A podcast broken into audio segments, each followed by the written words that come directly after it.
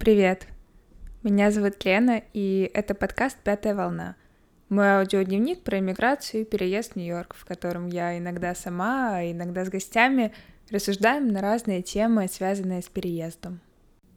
Джингл.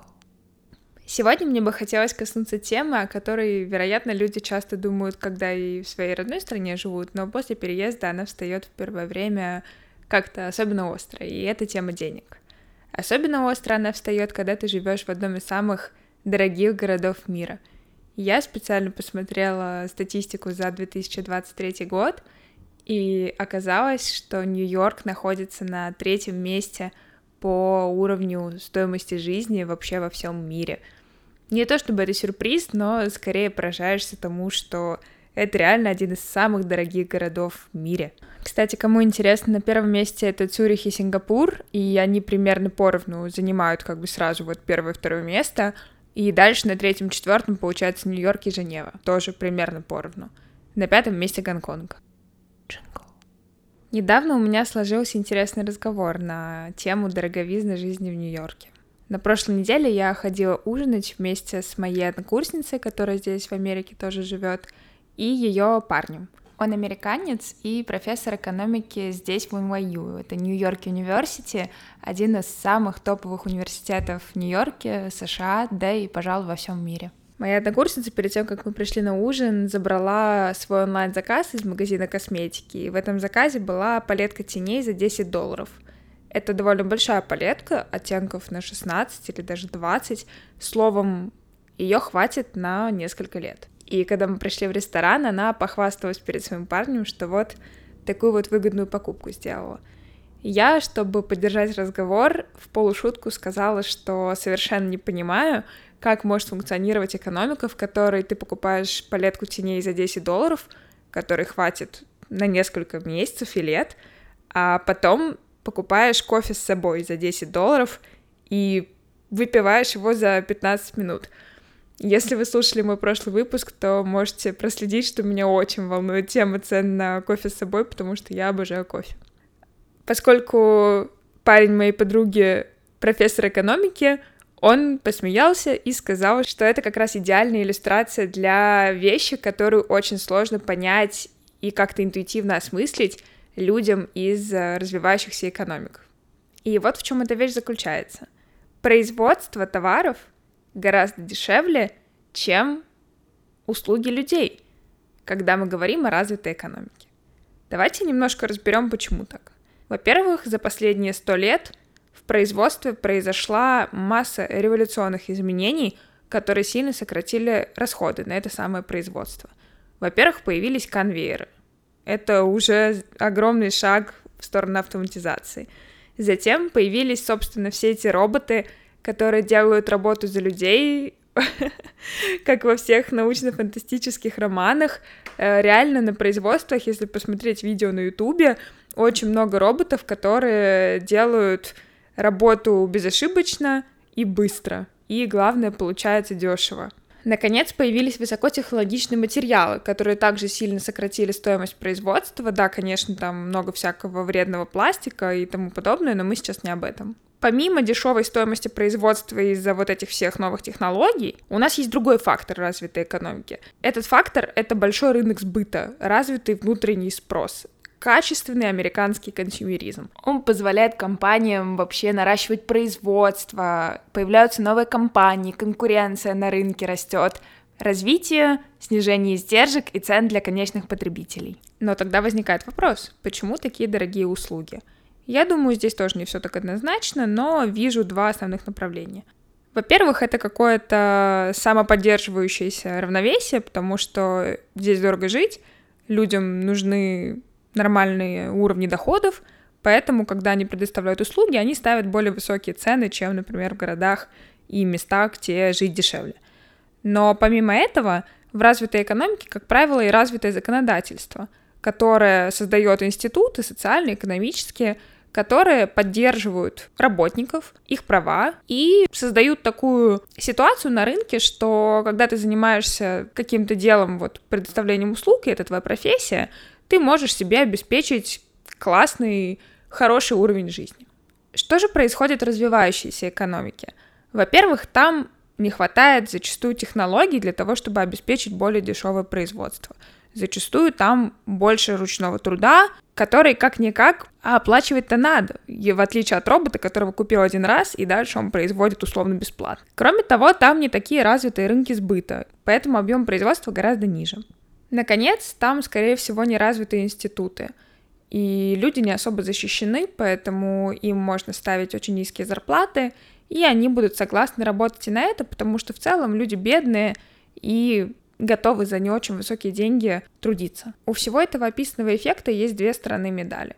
С одной, из-за которой мы вообще начали этот разговор, в развитых странах услуги гораздо дороже, чем товары.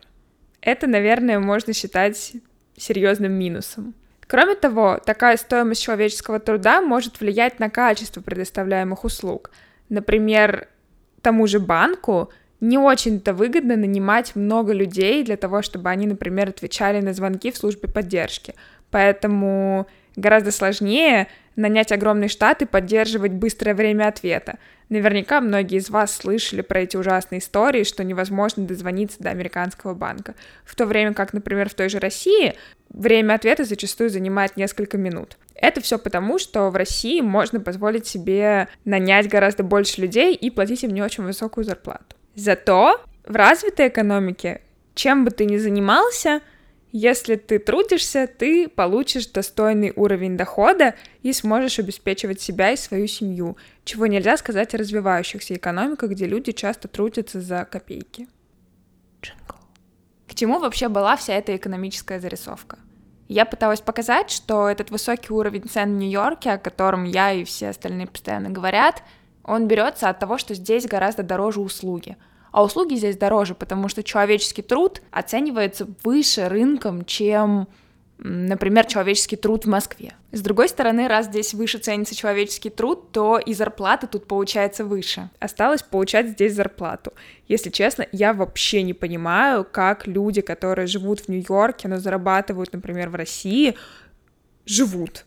Потому что помимо того, что бесконечные приколы с переводом финансов возникают, постоянные валютные риски, связанные с неконтролируемыми движениями курса, так еще и это просто реально надо какие-то нереальные деньги делать. В общем, восхищаюсь теми, у кого это классно получается. Во-первых, надо сказать, что я здесь живу всего три месяца, и я каких-то вещей еще не встретила, не понимаю, не знаю. Кроме того, в целом, когда я смотрю видео про то, сколько люди тратят в разных городах и странах, мне всегда кажется, что это вроде бы, с одной стороны, очень интересно, я, честно, обожаю такие видео, но с другой стороны, как будто бы это никогда не применимо к тебе, потому что у всех разные представления о том, на что стоит тратить, на что не стоит, и из-за этого невозможно как-то спроецировать чужой бюджет на себя. Но я постаралась выделить какие-то аспекты, которые касаются абсолютно всех, и обсудить стоимость Нью-Йорка именно вот этих вот аспектов. А дальше заложим с вами еще какой-то буфер и получим итоговую сумму. Но насколько бы сильно я не хотела абстрагироваться от своего опыта и выдать вам какую-то нейтральную картинку, конечно же, все равно это рассказ про меня и мою перспективу здесь. Я надеюсь, что в дальнейшем, когда я буду звать сюда гостей, и я смогу расширить как-то эту точку зрения, которую показываю здесь, и у вас будет еще взгляд на эти же вещи, о которых я говорю, но с других сторон. Потому что, конечно же, здесь есть люди, которые выживают на наверное, сотни долларов в месяц, а есть те, кто говорит, что если вы зарабатываете меньше 10 тысяч в месяц, вам и соваться сюда не стоит. В общем, у всех свои стандарты, и это хорошо. Джингл. Об одном факте я несправедливо умолчала, и теперь придется поделиться им с вами. В Нью-Йорке еще и безумно дорогая недвижимость, что, конечно же, влияет на общий уровень цен в городе. Мне кажется, что тут работает правило, что каждый выживает как может, потому что то, насколько здесь высокий спрос на квартиры, на коммерческую недвижимость, это просто не описать словами. И, наверное, нужно один раз попробовать по-настоящему вот поискать здесь квартиру, чтобы в полной мере это осознать. Я не нашла свежей статистики по этому вопросу, но в 2017 году здесь одна площадка, которая работает по аналогии с ЦИАНом, то есть на ней можно сдать и, соответственно, арендовать квартиру. Вот эта площадка, она провела исследование с целью понять, сколько нью-йоркеров э, делят свое жилье с кем-то еще. И этот кто-то еще это не их романтический партнер, не их семья, а вот просто другой человек. Для этого даже придумали термин double up households, то есть удвоенные домохозяйства.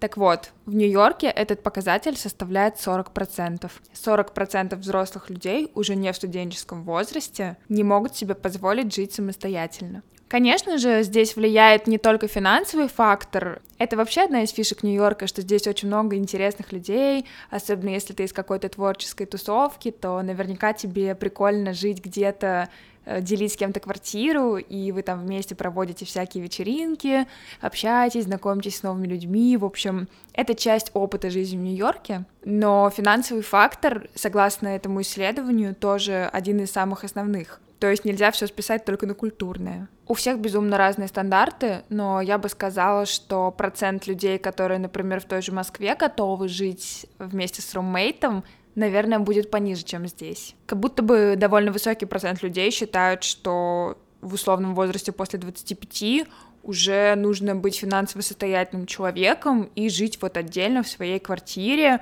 Очень популярно брать ипотеку и как-то уже жить в своем собственном доме, а здесь, в Нью-Йорке, мечтать о своей квартире только приходится. Когда ты иммигрант, все осложняется, потому что у тебя может не быть, например, полного пакета документов, требуемого для определенной квартиры. Могут быть сложности с арендой у собственников, потому что, собственно, ты иммигрант, и непонятно, на каком легальном основании ты тут будешь оставаться и выплачивать им аренду. Кроме того, скорее всего, ваш кредитный скор ниже, чем у тех людей, которые давно здесь живут, или, может быть, вообще американцы, кредитный скор — это такой институт, которого в России и СНГ попросту нет, но здесь он очень развит. Это, по сути, показатель общественного доверия к вам, насколько хорошо вы выплачиваете все свои долги. Когда ты только приезжаешь в Америку, тебе выдают, получается, такой вот кредитный скор новичка. Он не супер низкий, но недостаточно высокий для каких-то серьезных займов или вот, например, для каких-то э, арендодателей такого рейтинга явно будет недостаточно. Поэтому, насколько я знаю, разные иммигранты по-разному решают вопрос поиска жилья, можно попытаться найти кого-то, кто ищет себе румейтов как раз вот во всяких иммигрантских сообществах. Можно попытаться снять квартиру в билдинге, который управляется менеджмент-компанией, и там обычно требуется меньше документов, но и цена, следовательно, повыше. Часто бывает такое, что кто-то уезжает на несколько месяцев и саблетит, то есть как будто бы субарендой занимается и сдает свою квартиру на вот это время, пока они не в городе, кому-то еще. И я знаю случаи, когда ребята-иммигранты вот как раз такие варианты находили, потому что там можно просто договориться и ничего не подписывать, не давать особо никаких документов. В общем, довольно рабочий вариант. Из плюсов, скорее всего, это будет дешевле, потому что человек, который уезжает, просто рад сдать хотя бы кому-нибудь квартиру и заутилизировать ее по полной, потому что простаивающая квартира в Нью-Йорке это, сами понимаете, несколько тысяч долларов в месяц. Кроме того, в этой квартире уже будет мебель, кухонная утварь, в общем, все принадлежности, которые необходимы для жилья. В отличие от того, к чему мы привыкли в России, СНГ, Здесь квартиры сдаются голые абсолютно, вообще без всякой мебели, только кухня есть и санузел. Поэтому в Саблете это большой плюс, что уже все обставлено и уютно и красиво. Хотя, конечно, вам может не нравиться то, как обставил хозяин, но тут уже, знаете, выбирать не приходится. Главный же минус такого варианта заключается в том, что у вас ограниченное время, и, скорее всего, даже если это какой-то долгосрочный саблетинг, скажем, на полгода, вы все равно психологически постоянно под давлением, потому что понимаете, что все ближе и ближе тот момент, когда вам надо искать новую квартиру, и заново проходить через этот стрессовый период поиска. Что касается цен, то я слышала истории, что люди снимают студии или, например, one bedroom apartments, то есть двухкомнатные квартиры на русском языке. Это когда у вас есть гостиная и спальня. Здесь в Америке принято считать только спальни как комнаты. Вот, в общем, такие квартиры в Саблете можно найти за 2000 долларов или даже дешевле. Зависит от того, насколько экстренно человек ищет себе кого-то, кто будет жить в его квартире, пока он отсутствует. Конечно же, еще все очень зависит от местоположения, потому что Нью-Йорк очень-очень большой, И одно дело жить в каком-то популярном районе Манхэттена, и совершенно другое жить где-то в глубине Квинса или в каких-то еще недостаточно развитых и джентрифицированных районах Бруклина. Я думаю, на лучшим способом понять, какие примерно цены на квартиры в Нью-Йорке в вашем сегменте, который вам интересен, это либо зайти на сайты, которые работают по аналогии с Цианом, они называются Zillow или Street Easy, и посмотреть там те квартиры, которые вы потенциально рассматриваете, вот сколько они стоят прямо сейчас. Понятно, что вы вряд ли их снимете, потому что квартиры здесь как горячие пирожки разлетаются, и нужно вот прямо вот буквально ходить с пакетом документов по своему району и откликаться реал-тайм, заходить на просмотры. Но какое-то базовое представление у вас появится. Если же вы рассматриваете какой-то поиск румейта или вот саблет истории, то вам, вероятно, надо найти какие-то иммигрантские чатики и сообщества. Если честно, я не искала такие варианты, но уверена, что таких групп полно на Фейсбуке или в Телеграме. Чтобы назвать вам хоть какую-то цену, наверное, скажу, что очень-очень маловероятно, что у вас получится снять комнату меньше, чем за тысячу долларов. Я не знаю таких историй. Наверное, они есть, но мне как-то слабо в это верится. Либо это будет какая-то очень маленькая комната, где-то очень далеко от всего самого прикольного в Нью-Йорке.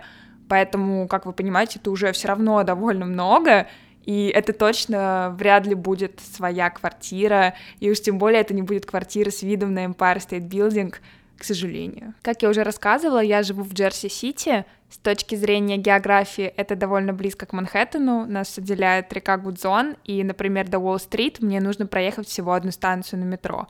Но с точки зрения буквы закона это вообще другой штат, здесь другие налоги и, конечно же, немножко другие цены, потому что если ты живешь на Манхэттене, то ты даже одну станцию на метро не проезжаешь, а ходишь пешком. Я живу вместе со своим молодым человеком в Managed Building. Это такое здание, которым управляет одна управляющая компания, ну и владеет, по сути. И они, собственно, занимаются всеми вопросами аренды и хозяйства внутри самого здания. Помимо ежемесячной аренды в таких билдингах есть еще стоимость amenities. Это плата за пользование всякими общими штуками на все здание, такими как спортзал, может быть гриль и такая вот веранда часто здесь бывает в Америке, всякие коворкинг-зоны и так далее. Здесь в Джерси это, как правило, стоит 500-700 долларов в год на моем опыте, и, в принципе, зависит только от того, насколько у вас элитный билдинг. Наверное, бывает и больше, и меньше, но вот в том ценовом сегменте, который описываю я, стоимость примерно такая — еще нужно платить за воду и электричество. Если честно, мне сложно сказать, сколько там набегает вместе с интернетом, но думаю, что где-то 150 долларов суммарно в месяц вполне может набежать. Раз уж я упомянула интернет, то сразу скажу, что за мобильную связь я тоже плачу 50 долларов в месяц, а точнее вместе с налогами там получается все 55. Это безлимитный интернет и какое-то там количество звонков и смс -ок. Честно, не пользуюсь, поэтому не знаю, какие там лимиты. Кстати, забыла сказать, что в Нью-Йорке, наверняка многие из вас знают, есть частая проблема, что в квартирах нет своих стиральных машин и сушилок, и тогда приходится ходить куда-то в подвал или, в общем, в какую-то общую постирочную на весь билдинг и там платить за стирку. И насколько я знаю, цены там обычно 3 доллара за постирку и еще 3 доллара за сушку, то есть вот так вот один раз ходить и постирать вещи стоит 6 долларов. Это довольно много, и в этом смысле Джерси Сити это супер опция, потому что здесь билдинги более новые, чем обычный жилой фонд в Нью-Йорке, и здесь, как правило, в квартирах есть свои стиральные машины, и хотя бы не нужно платить каждый раз за стирку 6 долларов. Чуть более скучная тема, но очень дорогая, это медицина. Здесь очень дорогие походы к врачу, да и сами лекарства. И наверняка, как вы знаете, по фильмам и рассказам людей, которые тут живут, здесь в основном у всех есть медицинская страховка. Я знаю, что многие, кто сюда приезжает, не оформляют себе страховки сразу. Это особенно сложно сделать, если ты приехал как турист, и у тебя пока нет варианта, как тут легализоваться, ты только этим занимаешься но это вообще того не стоит. Я обычно никогда не хожу к врачам, ну, супер-супер редко, но приехав сюда, мой организм обалдел, и я ходила к врачам уже раз пять, и если бы у меня не было страховки, мне пришлось бы платить за каждый визит долларов по 150, по 200, и это без учета анализов, их интерпретации, самих лекарств. У меня пока работает туристическая страховка, поэтому у меня нет совета относительно какой-то другой, но если вы планируете сюда приезжать, то очень рекомендую изучить этот вопрос и заложить на него какие-то финансы. Джингл. Следующим типом расходов, который касается точно всех, является средство передвижения. К счастью, в Нью-Йорке очень хорошо развит общественный транспорт, и поэтому, в принципе, здесь совершенно не нужна машина. Более того, я бы сказала, что владеть в Нью-Йорке машиной — это настоящая роскошь для богачей — потому что то, сколько здесь стоит само содержание автомобиля, парковочное место и парковка в городе, это какие-то космические деньги, то есть вот реально пара тысяч долларов легко в месяц у вас будет уходить на то, что у вас просто есть машина. Так что готовимся ездить на метро, ну или на такси. Что касается цен на метро, то проезд на метро стоит 3 доллара, и здесь нет никаких паков, то есть 3 доллара — это цена независимо от того, сколько поездок ты покупаешь. Поскольку я живу в Джерси, то я также пользуюсь джерсийским метро, которое соединяет Нью-Джерси и Нью-Йорк. Оно называется Path. Я уже рассказывала о нем в первом выпуске. И получается, что если я еду в какой-то район Нью-Йорка, в который нельзя доехать только на Пафе, то я плачу дополнительные 3 доллара, потому что пересаживаюсь э, с Патха на Нью-Йоркское метро и еду еще там это разные менеджмент-компании, и поэтому там никак не стекаются покупки. К счастью, я не очень часто езжу в какие-то такие районы, но, например, до Бруклина я иначе просто не могу добраться физически. В целом, я бы сказала, что обычно только на метро я и езжу. Из таких плюс-минус бюджетных вариантов есть еще опция арендовать велосипед. Здесь по всему Нью-Йорку расставлены велосипеды от Сити, и можно через приложение Lyft арендовать велосипед за 5 долларов, по-моему, за первые полчаса. Может быть, чуть меньше, чем 5 долларов, но точно больше, чем 4,5. После первых получаса там идет какая-то стоимость за каждую минуту, и с какого-то момента перестает быть выгодно кататься на старом велосипеде и проще переключиться на новый, но я использую велосипед, как правило, только если я понимаю, что я за полчаса точно успею доехать, чтобы у меня не было нервотрепки, что набежала куча долларов за то, что я продолжила кататься. Я бы не сказала, что это основной вид транспорта, то есть я все-таки чаще катаюсь на метро, но иногда на велосипеде очень удобно доехать, плюс это какой-никакой способ добавить спорт, иногда бывает весело в компании с друзьями.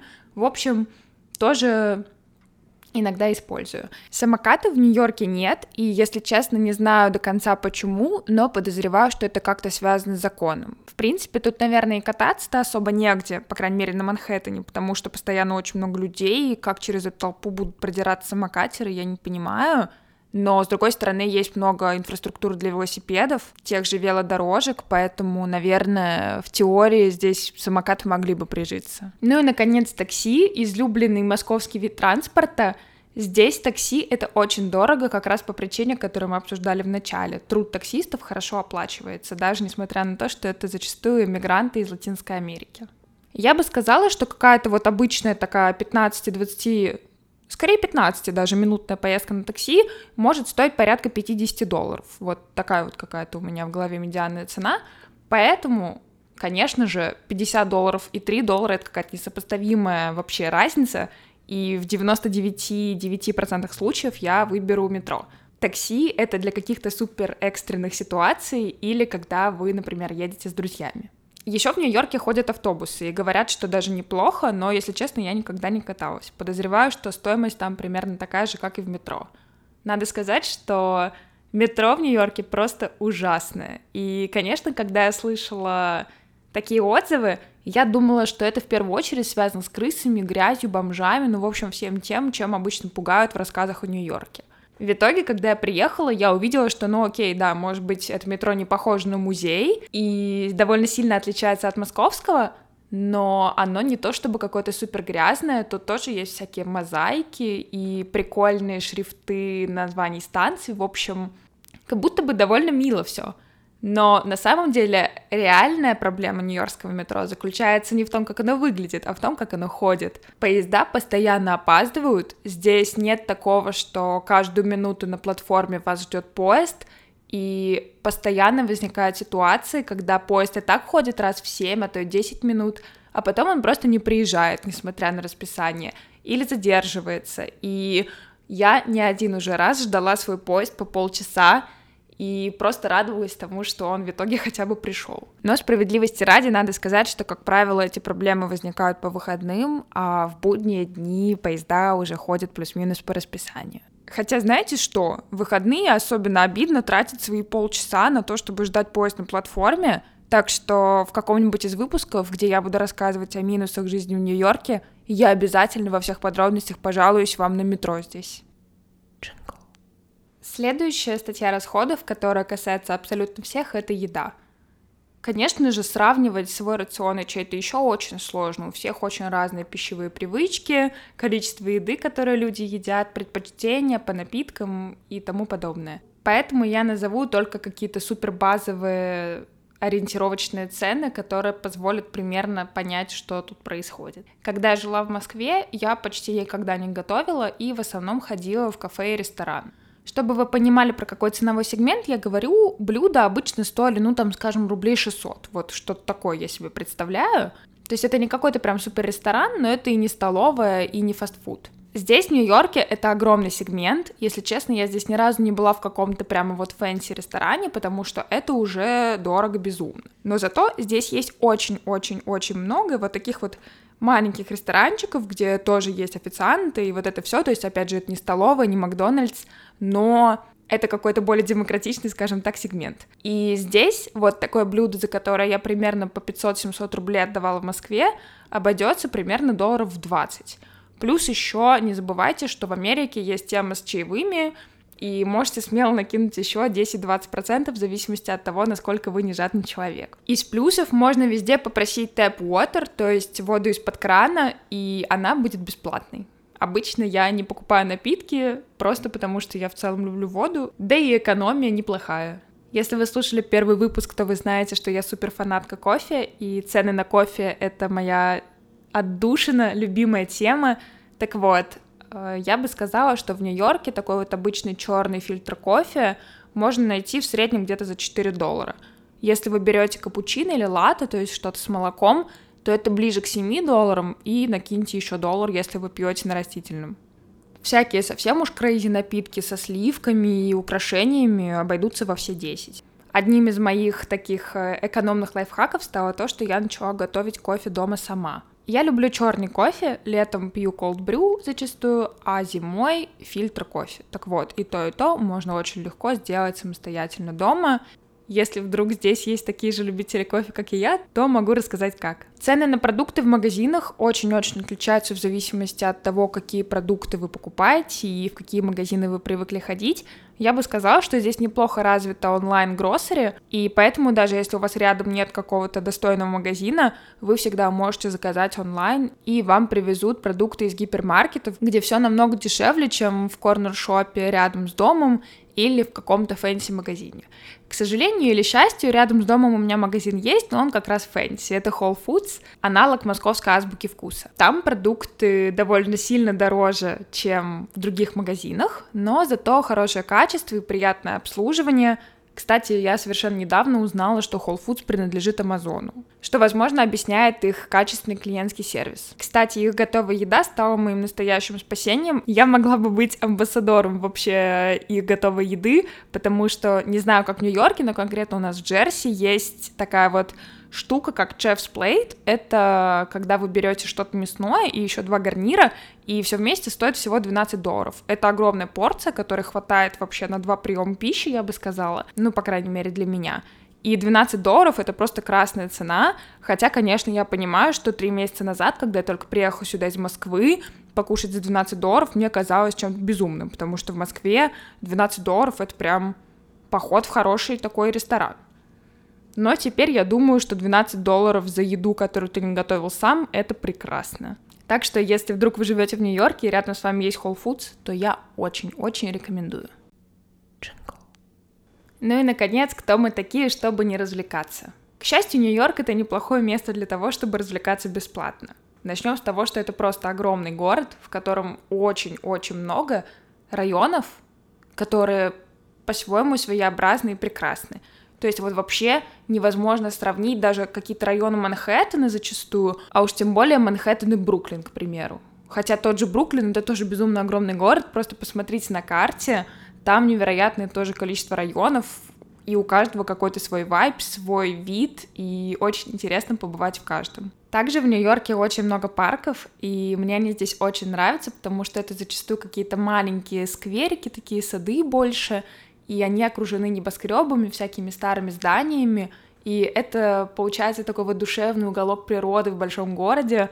В общем, какой-то вот особый вайб есть у нью-йоркских парков, и, конечно же, еще есть Централ Парк, в который всегда интересно приехать и погулять там. Еще в Нью-Йорке очень много бесплатной спортивной инфраструктуры. Это всякие корты и поля для разных спортивных игр. Мы, например, часто играем в теннис или пиклбол. Это такой как бы мини-теннис с пластиковым мячиком. Посмотрите в интернете, как это выглядит. Очень прикольная игра, кстати, с гораздо более низким порогом входа. Всем советую. Я совершенно не умела играть в теннис. И в пиклбол у меня получилось играть практически сразу. Ну, неплохо, я бы сказала, хотя, возможно, кто-то бы поспорил с этим. Так вот, поиграть в эти игры можно совершенно бесплатно, просто приходишь на корт и в порядке живой очереди занимаешь его. И надо сказать, что здесь такого прям вот много, еще всяких баскетбольных полей, футбольных полей. В общем, поиграть в какую-то спортивную игру в Нью-Йорке легко. Всегда есть какие-то люди, с которыми можно вместе поиграть. Мы часто играли в пиклбол с незнакомцами, и это становилось еще каким-то поводом для знакомства и какого-то короткого разговора. В общем, классное бесплатное времяпрепровождение. Если хочется чего-то более интеллигентного, то в Нью-Йорке очень много музеев и картинных галерей. Знаете, часто сталкиваюсь с мнением, что Америка — это какой-то оплот бескультурия, и я, конечно, не знаю, может быть, про другую вот остальную Америку это и правда, но точно не про Нью-Йорк. Нью-Йорк — это точно культурная столица Штатов, и то, сколько здесь собрано искусства и всяких объектов там истории, это просто невероятно. Расскажу вам такой лайфхак. В Нью-Йорке есть такая штука, которая называется Pay What You Wish. Я, кстати, почти уверена, что она есть и в других странах и городах, поэтому если вы живете в каком-то другом месте, то изучите вопрос. Заключается эта тема в том, что каждый музей имеет какие-то дни недели или месяца, а иногда и принципе, в любой день можно эту штуку провернуть. В общем, суть ее в том, что вместо того, чтобы платить стандартную стоимость билета, по моим наблюдениям, это порядка 30 долларов здесь за взрослого, ты платишь столько, сколько хочешь. Например, Metropolitan Museum of Art — это самый большой вообще музей искусства в Америке и один из самых больших музеев искусства в мире. Такой вот Pay What You Wish вход доступен для всех, кто живет в Нью-Йорке. Мы живем в Джерси, но мы сказали, что живем в Нью-Йорке и тоже зашли вот по этому способу. И получается pay what you wish, то есть, да, в буквальном переводится плати сколько хочешь, означает, что ты можешь заплатить даже вот один доллар. Но, как правило, конечно, принято заплатить 5 или 10. Из таких вот еще каких-то базовых развлечений поход в кино стоит примерно 15-20 долларов. Здесь, кстати, довольно прикольный кинотеатр. Я была только в AMC. Это самая большая вообще сеть кинотеатров в мире. И у них вот даже в базовых залах какие-то очень прикольные сиденья, кресла, в которых невероятно удобно сидеть, потому что можно довольно сильно откинуться и поднять э, штуку под ногами. То есть ты, получается, лежишь вот прям буквально, буквально лежишь. И много места для локтей, короче, Ода AMC настоящая. Еще я часто заходила тут в книжные, и здесь книги стоят примерно 15-20 долларов тоже, по моим ощущениям, но есть и хорошие новости — Первая новость в том, что давно пора переходить на электронное чтение. Да-да, я знаю, что вы любите перелистывать странички, вот это чувствовать бумагу. Я тоже всегда так про себя думала, но потом я купила iPad mini еще два года назад уже, даже чуть больше, и моя жизнь просто разделилась на до и после, потому что я никогда не читала так много, как с iPad. Это реально очень удобно, что у тебя все книги всегда с собой, и ты можешь легко, например, поменять одну на другую, если тебе не нравится книга, которую ты начал. Кстати, еще один совет — это всегда бросайте книгу, если она вам не нравится, потому что вот это вот насилие над собой, раз начал, надо доделать, оно совершенно не нужно, и вообще напрочь отбивает желание читать когда-либо что-либо ever again. Но ладно, если вы все же хотите читать бумажные книги, книги, то есть вторая хорошая новость. В Нью-Йорке очень много поддержанных книжных магазинов. Я, кстати, не знаю, говорят ли поддержанный магазин, или можно сказать только поддержанная книга. Поправьте меня в комментариях, если я облажалась только что. Я часто вижу, что на улице стоят какие-то книжки, и там можно по одному или по три доллара купить любую вот из этих книг, которые стоят. Там, конечно же, нужно покопаться, чтобы найти что-то хорошее, как и в секондах с одеждой, но зато получается тоже экономия и довольно дешевый способ покупать книги. Джингл. Конечно же, я покрыла не все виды расходов, которые несут люди, живя в Нью-Йорке. Как минимум нужно покупать еще всякую косметику, мыло, э, бытовую химию, ту же одежду, в конце концов. Но у разных людей здесь настолько разные требования, что, повторюсь, не хотелось давать какие-то рандомные цифры, которые все равно вам ничем не помогут. Но даже если мы пофантазируем и придумаем какой-то скромный сценарий, в котором вы, например, снимаете комнату и отдаете за нее тысячу долларов, вы каким-то образом умудряетесь выжить на 50 долларов в день, с учетом всяких размазанных расходов, типа того же интернета, все равно получается, что две с половиной тысячи долларов нужно потратить. А это без учета еще всяких сбережений и экстренных расходов, которые всегда могут возникнуть, особенно если у вас нет страховки или у вас какие-то проблемы с легализацией. В общем, ситуация дорогая. Кроме того, мы говорим о каких-то расходах, которые мы несем регулярно на какой-то основе, когда уже все на поток поставлено. А если вы только приехали, то у вас, естественно, есть расходы на ту же мебель. Вы часто не знаете, где с точки зрения цены качества самые оптимальные варианты. Вам обязательно нужна подушка безопасности на случай, если вам придется жить в более дорогом месте, чем вы ожидали.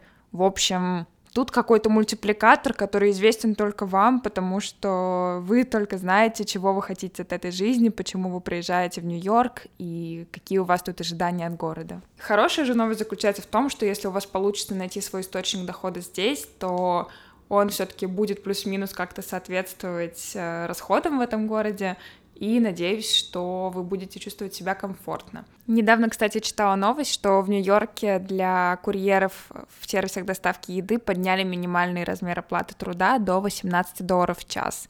Если чуть-чуть позаниматься умножением и складыванием, то получится нормальная такая сумма в месяц.